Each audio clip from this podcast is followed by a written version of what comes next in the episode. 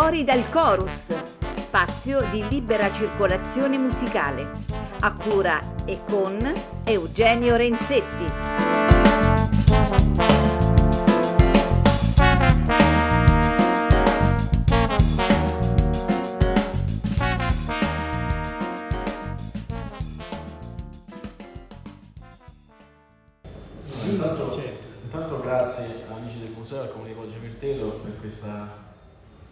No, per, questa, per la solida accoglienza. Diciamo.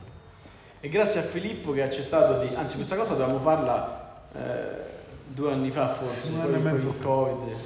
E quindi lo ringrazio che ha accettato di, di, insomma, di aprire, di fare da apertura questo concerto, grazie a Mario, a Maddalena e alla scuola del Destaccio per essere qui perché questo per me non è il mio, non è il mio posto in cui vivo, ma comunque cioè, per me è un po' come casa.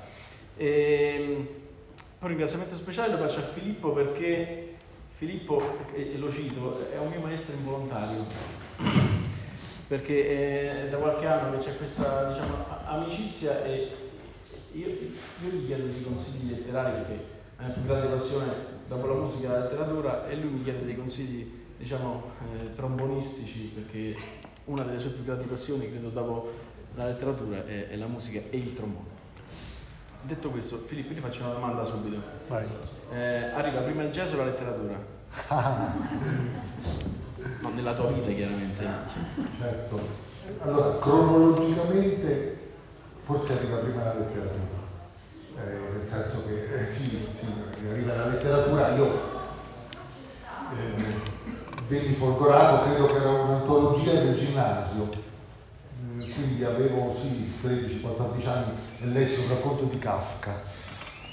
Eh, nell'antologia del ginnasio si, si chiama Primo dolore, è una pagina, un racconto in cui il protagonista è un trapezzista che la notte deve dormire sul trapezio, se no non, non gli viene sonno.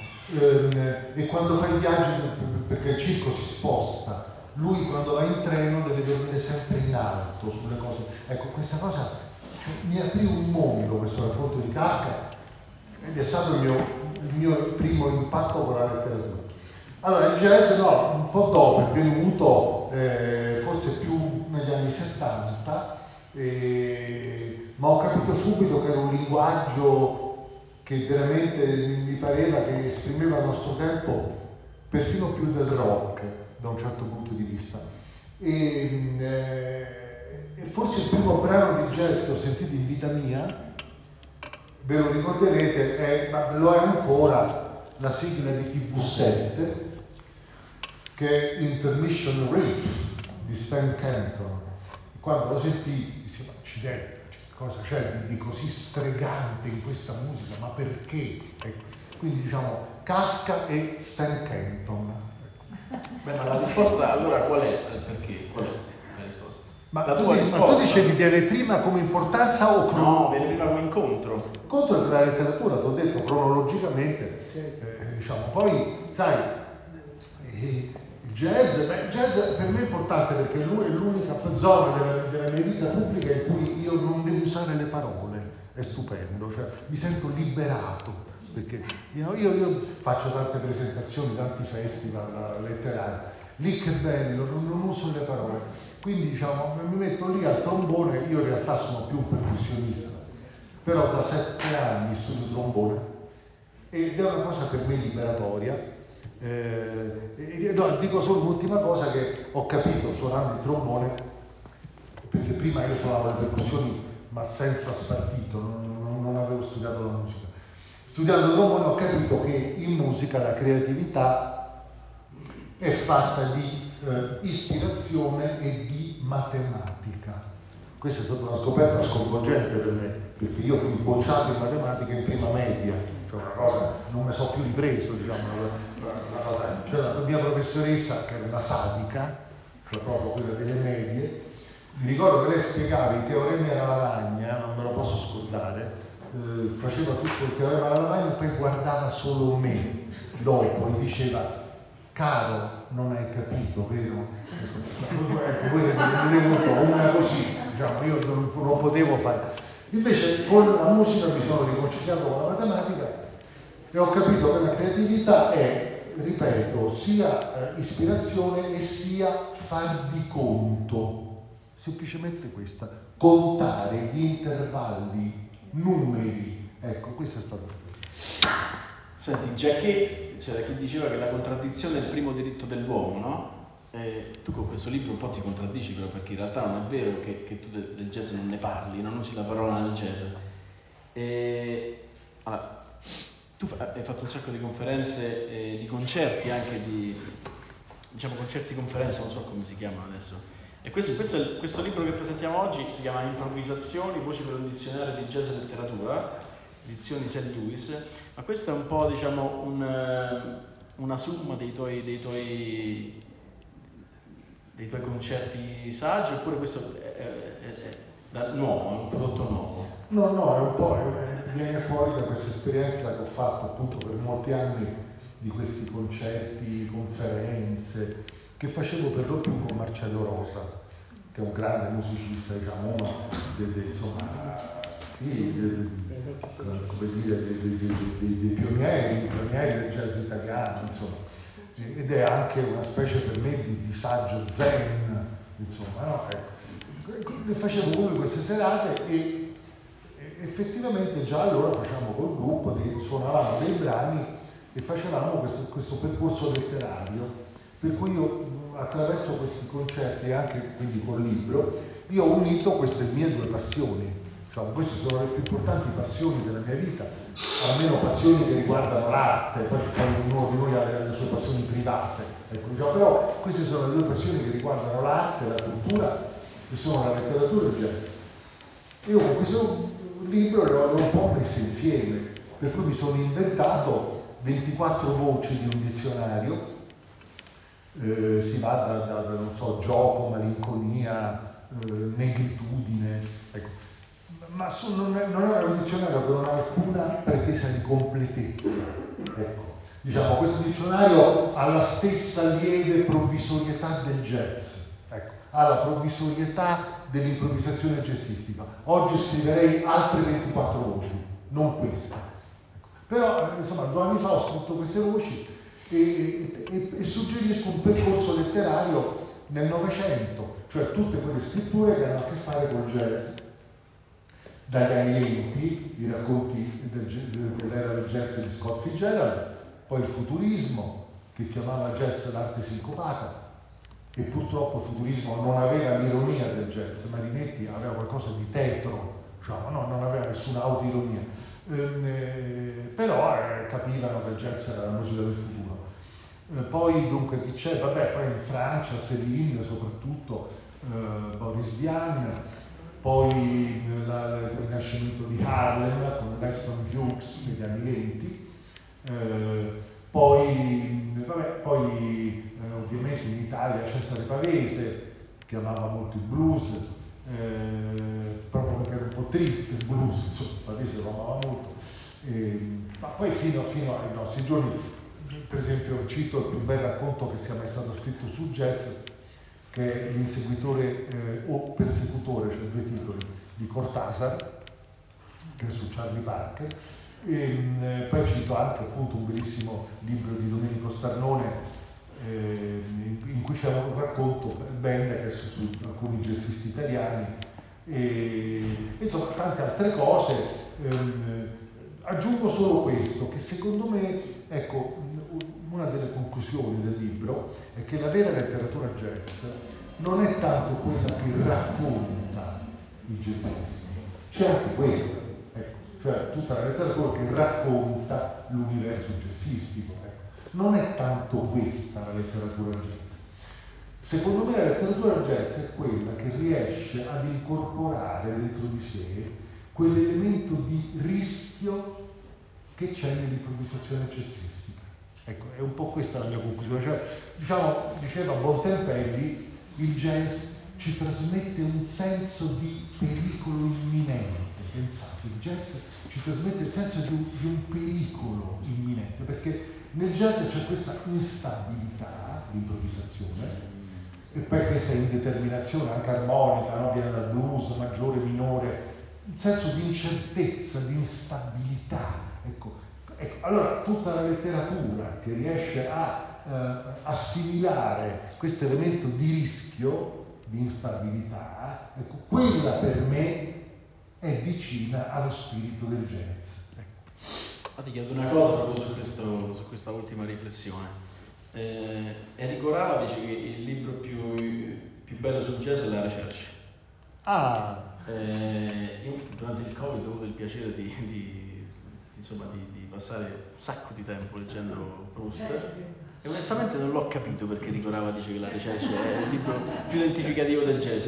Vorrei un tuo parere su questo. Ma guarda, questa sì può essere una, una metafora, io posso pure dire che le terzine di Dante sono imparentate col jazz, ognuno, ognuno può dire quello che gli pare, insomma, ecco però se vogliamo essere un po' più rigorosi, ecco allora la scrittura di Céline, la pagina di Céline, in cui ci sono i suoi tre punti di sospensione continuamente, ecco lì proprio tecnicamente i puntini di sospensione di Céline sono l'equivalente della sincope del jazz, una cosa più precisa perché lì c'è, un sos, c'è una continua sospensione inserita, i tre punti di sospensione, appunto, tre punti di sospensione e quindi lì c'è, c'è lo swing, ecco, nella sua scrittura. Poi ti dico, ognuno può dire quello che gli pare, eh, sì, Proust, per chissà perché il flusso, ma, sono cose un po'... Forse perché racconta della vita. Ma sì, sì, va bene, d'accordo, sono cose un po' generiche. Eh, va bene pure, ecco. Però inserire è una cosa diciamo più specifica, direi. Ehm... No, allora, prima ho detto maestri involontari perché Filippo ha scritto un libro che, che io ho sempre sul comodino, perché ha scritto un libro che si chiama eh, Disorganici maestri involontari del Novecento. Sì, sì, sì, Che è un prontuario diciamo di 20 nomi, quanti, non mi ricordo quanti sono, di eh, insomma, di scrittori del Novecento. Quindi quando devo decidere cosa leggere la settimana successiva, prendo il libro di Filippo e mi faccio un quadro generale di Pasolini, Moravia, eccetera, eccetera, eccetera. Eh, se tu dovessi fare un elenco diciamo, di tre maestri eh, del jazz, i tuoi tre maestri diciamo, volontari del musicisti? jazz, musicisti. musicisti. Sì, tu hai citato un libro che a me sta molto a cuore, appunto di Sorganici eh, perché per me tutta la cultura non è altro che qualcosa di irregolare. La letteratura, cioè la letteratura, se io dovessi dare una definizione, se ne possono dare molte, la, la letteratura è una contestazione all'ovvio, all'ovvietà. No? C'è l'ovvietà, che è l'ovvietà dei punti di vista sul mondo. La letteratura è sempre straniante cioè contesta l'ovvietà dei punti di vista, quindi tutti gli automatismi della nostra percezione della realtà, li, li fa saltare per aria, no? li fa deflagrare. Ecco, quindi sono molto legato a quest'idea di letteratura come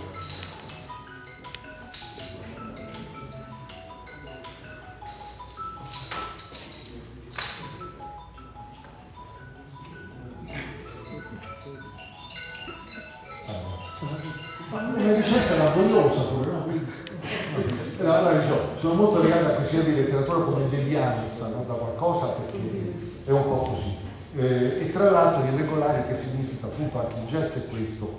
Il jazz è, in un certo senso è sempre, questa è un'analogia con la letteratura, il jazz è sempre controintuitivo, cioè non ti dà mai quello che ti aspetti.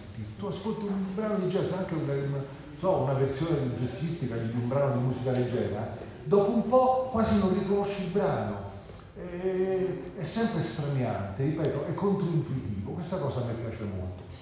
Ehm, e questo mi permette di dire che secondo me una delle possibili divisioni che, eh, uno può, può, immaginare dell'umanità, no? ne sono state proposte tante, uomini e caporali, oppure eh, che diceva Carlo Levi, diceva eh, Contadini Luigi, diciamo una distinzione che per me ha un certo valore è tra burocrati e ribelli. Ecco, diciamo, un musicista può anche diventare un burocrate, perfino un jazzista, un burocrate perché, perché eh, diciamo, interpreta il suo mestiere, la sua attività in modo burocratico, come una routine. No? E invece uno dovrebbe essere sempre controintuitivo anche rispetto a se stesso. Ecco, diciamo, dopo questa premessa, tu hai detto tre maestri. Allora, guarda, tre maestri, io adoro, adoro ehm, Lester Young, ehm, questo grande sassofonista, anche se non è il mio strumento preferito il sassofono. Eh, eh, io adoro il trombone e perché mi sembra quasi più vicino alla voce umana il trombone, insomma io lo, lo adoro proprio. Ehm, ehm, tra l'altro, ehm, vabbè, questo rispondo, rispondo porte aperte, il trombone qualche volta, no, qualche volta viene un po' svalutato, uno dice, beh sì, viene usato nelle orchestre per dare quell'effetto di grottesco, insomma, eh, cos'è nella seconda di Mahler? Terza. La terza di Mahler è la voce di Dio, trombone, quindi attenzione. Ehm, quindi allora, l'essere Young, sassofonista, perché mi piace l'essere Young? Perché mi fa sentire più di qualsiasi altro musicista che il jazz è vicino alla narrazione. Cioè l'essere Young è un grande affabulatore.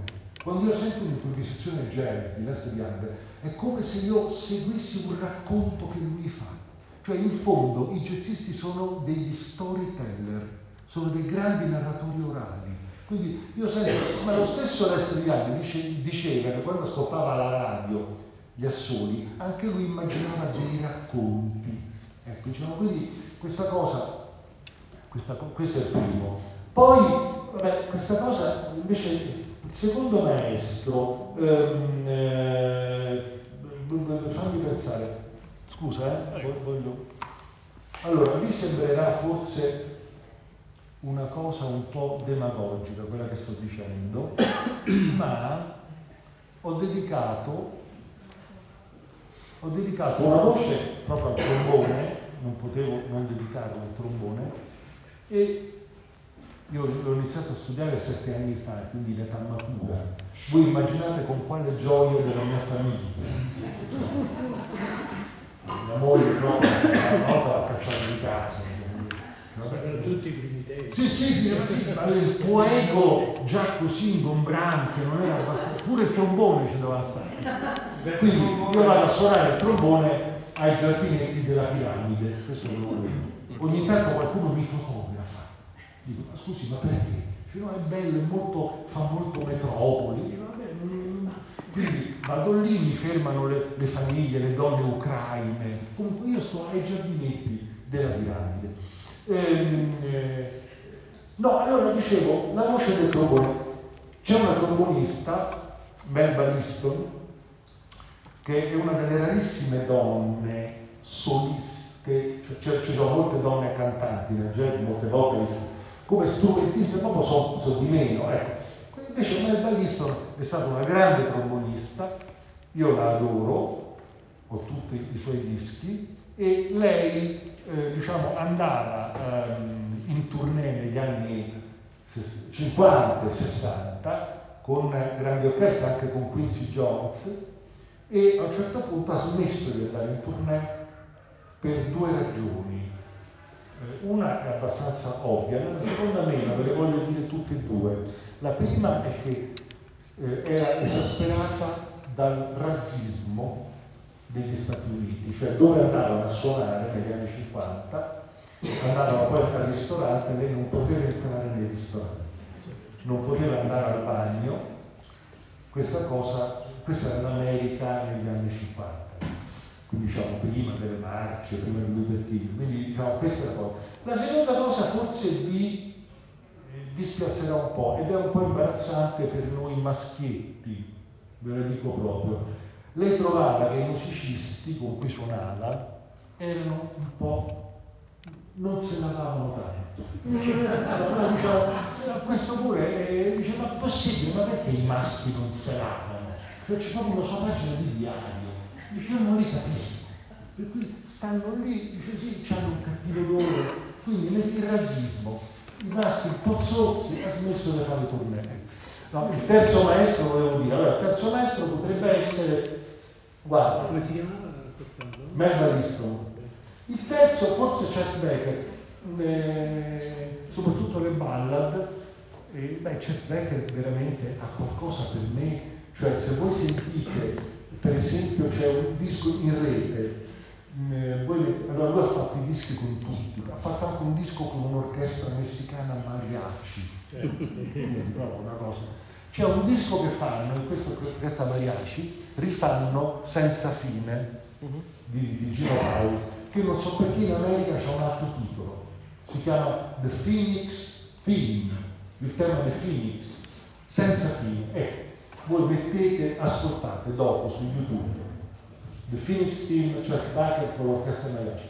C'è un inizio molto pacchiano dell'orchestra mariachi, poi entra Chet Becker a fare il tema di senza fine, è una cosa celestiale. Io non ho mai sentito un suono di quella purezza ed espressività. Grazie. Eh, non so se poi Mario magari vuoi intervenire su... Io ho un'ultima domanda. Sì. Allora, alla...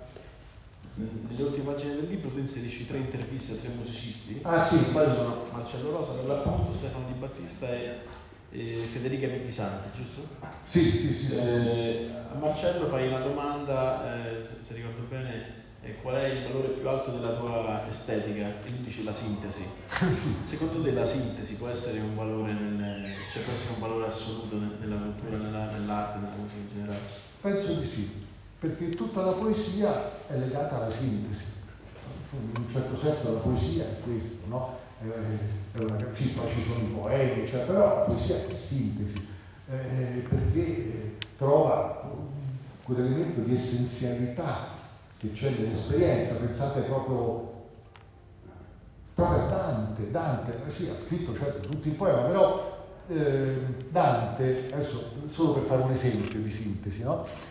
Eh, prendete la questione della, eh, della resurrezione dei corpi, eh, che è un tema pazzesco, no? su cui c'è una bibliografia, saggi, no? che significa la resurrezione. A Dante basta un verso solo, questo mi ha sempre colpito, cioè Dante per dire perché noi desideriamo la resurrezione, perché vogliamo risorgere? Per una sola ragione, dice Dante, per poter incontrare nostra madre. E l'indicasillabo di Dante dice così, non pur per loro, ma per le mamme. Gli basta questo. E, questo secondo me, ecco, questa è la grande sintesi poetica. Poi, diciamo, Marcello, che tu mi hai ricordato, a un certo punto dice pure, Marcello è molto polemico, no? Come sapete. Eh, a un certo punto... Non lo sanno. Eh? Non lo sanno. Sì, sì, sì, sì, sì. Sì. Eh, eh, no, a un certo punto, questa è curiosa questa risposta, perché io gli dico, ma allora, il jazz è un genere meticcio, cioè il jazz si è contaminato con tutti gli altri generi, no? Con Il flamenco, samba, eh, la musica araba, eh, cioè, un genere eh, il calipso, ehm, diciamo che può assorbire molti altri generi, ma ho chiesto a Marcello, ma non fino al punto di sparire, no? Allora gli ho chiesto, ma nella contaminazione che fa parte del DNA del jazz, qual è quella sottile linea rossa oltre la quale un brano di jazz, a forza di contaminarsi, non è più jazz, ci sarà una linea. E sapete che mi ha risposto, onestamente non lo so, non lo so. E questo è curioso. Allora lui dice, potrei richiamarmi al blues, per me tutto il jazz è blues, però è anche vero che c'è blues e blues, c'è Charlie Parker, ma c'è pure un blues noioso, ripetitivo. Ti risponderei così, non lo so, perché il jazz non ha confini, o ha confini così ampi che non sono stati ancora esplorati. Questo diciamo, mi ha molto colpito questa risposta, tra l'altro mi fa venire in mente una frase famosa di, ehm, di Pindaro che dice i confini dell'anima per quanto tu puoi camminare, per quanto puoi esplorare, non li troverai mai i confini dell'anima. Ecco, in un certo senso qui Marcello riecheggia Pindaro. Sarà contento di, di, di questa citazione. E, no, volevo chiedere se magari c'è qualche domanda da parte del, del, del pubblico. Sì, ho tra l'altro, scusate anche questa informalità della cosa. Io oggi sono venuto qui semplicemente chi vuole lo compra, lo compra su Amazon. Io oggi sono venuto solo con due copie.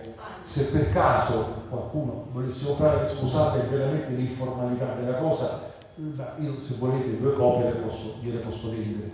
Ma insomma, a parte questo.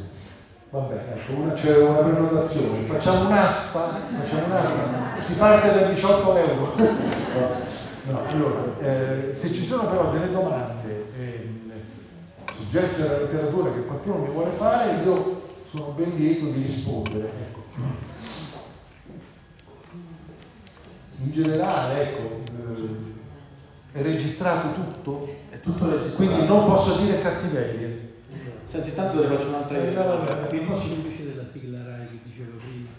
Quella la sigla è Intermission Reef. Stan Kenton, che, che oggi suona col trombone, sono molto contento perché lo suona. Senti Filippo, ma c'è qualche scrittore oggi che tu puoi definire uno scrittore jazz, non di jazz, è uno scrittore jazz? Ecco, se pensa che la cosa che ho detto prima, che uno scrittore jazz è uno scrittore in cui senti quell'elemento di rischio, perché la letteratura è questo, eh, beh, eh, non sono tanti gli scrittori in cui sento questa cosa, perché la letteratura italiana è una letteratura, diciamo, non, no, per tre quarti, una letteratura un po' conformista, è una letteratura burocratizzata, è una letteratura che oggi fa soprattutto dell'intrattenimento. Io la chiamo letteratura cabaret, in cui c'è l'ossessione di fare la battuta, c'era...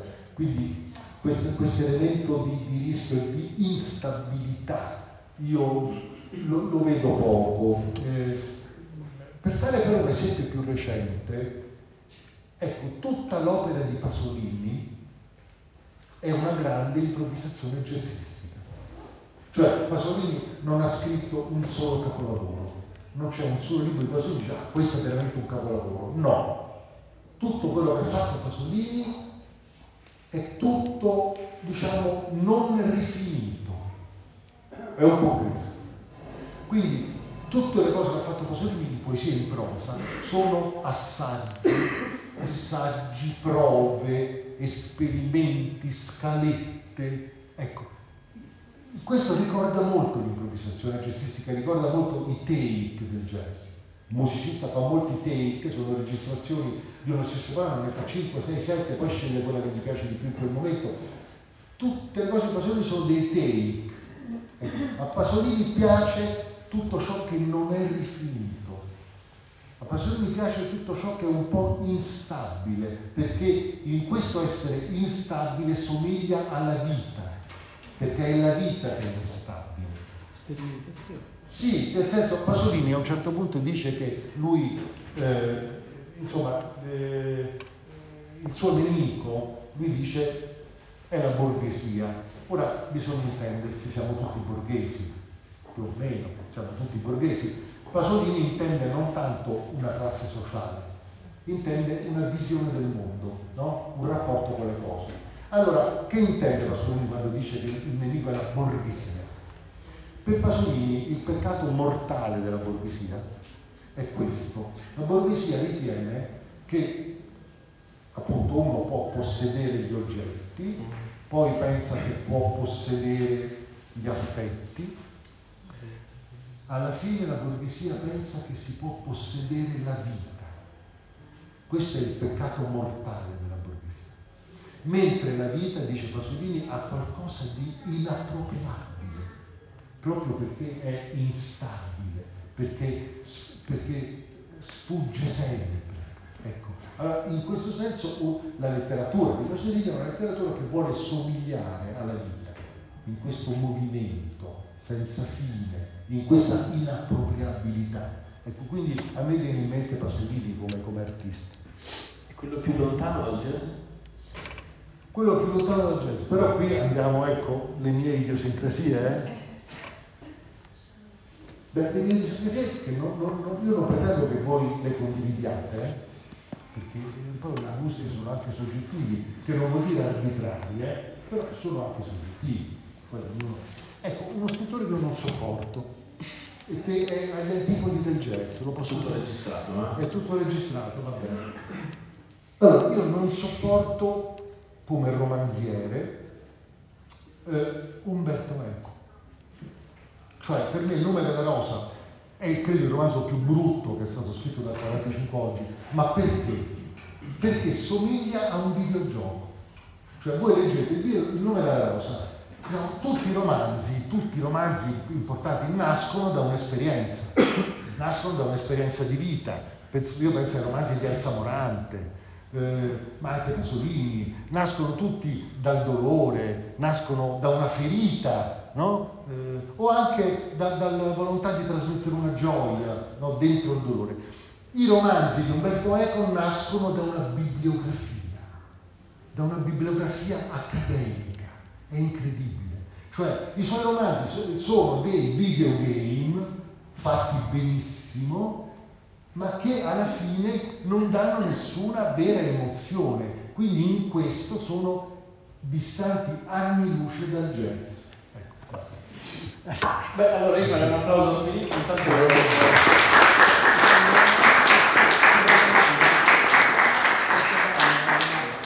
Domanda, prego. Come mai non hanno nominato Glenn Miller? Io lo adoro, però siccome non lui... No, certo, certo. Perché Poi, come voce di trombone, Glenn Miller, io sono innamorato da 14 anni. certo, ma io vidi, vidi a 15 anni il film su Glenn Miller con Jamie Stewart e Jamie Stewart è abbastanza credibile come trombonista. Non è credibile come Paul Newman, trombonista in Paris Blue. Paris Blue.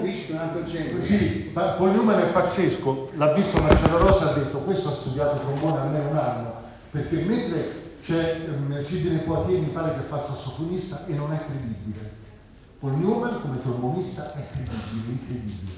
E invece ecco, Jimmy Stewart abbastanza, quindi io adoro Glenn Miller, lo adoro assolutamente, non l'ho messo però tra i tre vertici. C'è un colore del... Sì, ma è vero, colore particolare. Certo. Dunque, viva il jazz e viva il trombone a questo punto. Eh? Viva il jazz e viva il trombone a Viva questo il jazz, viva il trombone. Allora dico magari solo un'ultima cosa, tanto per, per chiudere, tra l'altro sono molto contento di questa presentazione perché ci sono un sacco di, di- di amici in sala, quindi sono molto contento.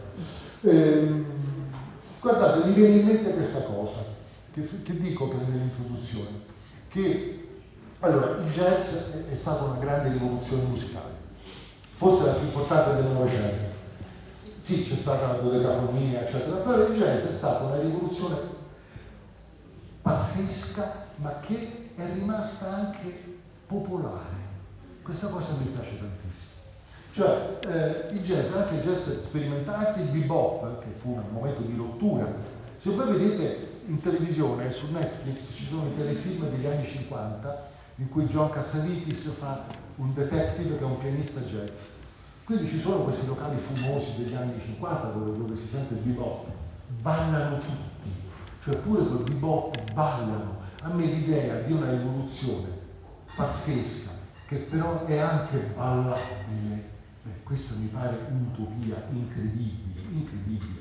Ecco, allora, allora in que- questo ha una cosa in comune, eh, e poi a me piace anche la poesia, eh, a me piace Umberto Sarda, che è una poesia profonda ma che si rivolge a tutti. Ecco, io direi che sia il jazz che, che la letteratura e la poesia sono anche, diciamo, dei gesti di fratellanza. Ecco, mi pare che Gianni Celati dice che ogni poesia è eh, una stretta di mano, è un gesto di, di, di fraternità con il lettore. Ecco, io questa cosa la sento molto. Il jazz e la musica sono un fatto relazionale e di fratellanza. Grazie.